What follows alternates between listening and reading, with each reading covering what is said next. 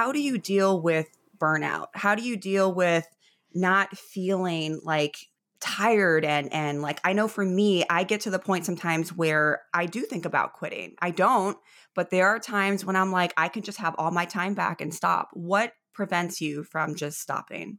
I think this is a great question. I think one of the things that you need to do, especially when you're an entrepreneur, is celebrate the little wins and really make it a point to take time and celebrate the little wins. Even just you finishing this episode with me you are one step closer to your dream because you decided to get on here, to be prepared, to have this conversation with me, to show up on time and just to do it. And and that is so important and a lot of people forget to just even celebrate the little things. That's going to give you more motivation as you celebrate. The other thing is just knowing your why. Like for me, I love being a leader and having a big team actually really satisfies me because and I this is like a recent discovery that I realized is I want to make an impact and it really matters to me to have like a big team. And I've always had a really big team. And it's because I want to provide for people. And so the fact that like 60 people get a paycheck from me makes me feel really motivated. Like, well, if I can't show up for myself today, I'm showing up for these 60 people because I'm the main, main seller. I'm the face of this company. Like, I've got to show up for them.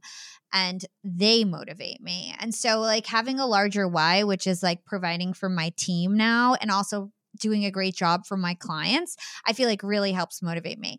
The other thing is is just loving what you do right? I was really blessed where I got to start a side hustle with my passion and my passion turned into my job. And when you love what you do, it doesn't really feel like work. Like I feel so curious about podcasting. Like they call me the podcast princess. And I feel like one of the reasons why I've been successful is because I'm such a nerd about it. Like I'm reading podcast news all the time, I'm reading everything I can read.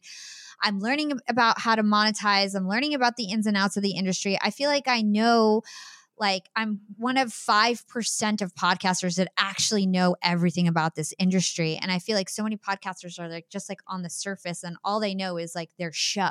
And there's there's so much more than just like the content in your show. And so I just feel like when you're passionate, you're curious and you learn. And because you learn so much, you end up doing a way better job and thinking of new solutions and new opportunities and creative ways to like grow and get better and better. And so you also need to love what you do and really pick something that you think you're going to be curious about and want to learn about because then you'll do better and you'll gain the right skills and the right knowledge to do a good job and you'll get that positive feedback that will help you keep going. I love that. I think that's a great response. And so that kind of leads into my next question about entrepreneurship. What does it take to be an entrepreneur?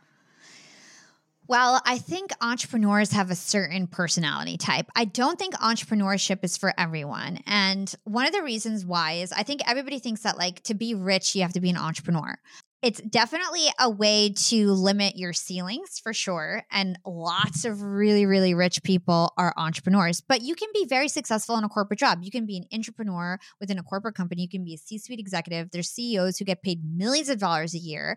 And at the end of the day, your company, the money that you make is only the profit. And so it's like lots of expenses to run a company in most instances. And so it's very difficult. And what I would say is if you want to be an entrepreneur, make sure that you're a self starter, make sure that you feel self motivated, uh, because those are going to be the two key things to make sure that you're a good entrepreneur. The other thing is like being a problem solver, liking to learn, and being willing to roll up your sleeves. A lot of people are like strategists and things like that. That's not going to fly as an entrepreneur. Like you need to like get your hands dirty and do the work if if things are going going awry and and you need to be able to train your team for example so that you can scale. And i just feel like if you want to be an entrepreneur you should be a really hard worker. You should have a lot of skills sales skills, negotiation skills are super, super important. If you want to be an entrepreneur, you need to be a great networker, I think. And you need to kind of like make shit happen. You need to be a make shit happen kind of person. if you're not that kind of person, and it doesn't mean that's a bad type of person, there's people who work better in teams. There's people who like process. There's people who like a proven recipe, a template. If that's the kind of person you are and you're you're not comfortable with the unknown, you're not comfortable with problem solving or like just self-starting, you should not be an entrepreneur in my.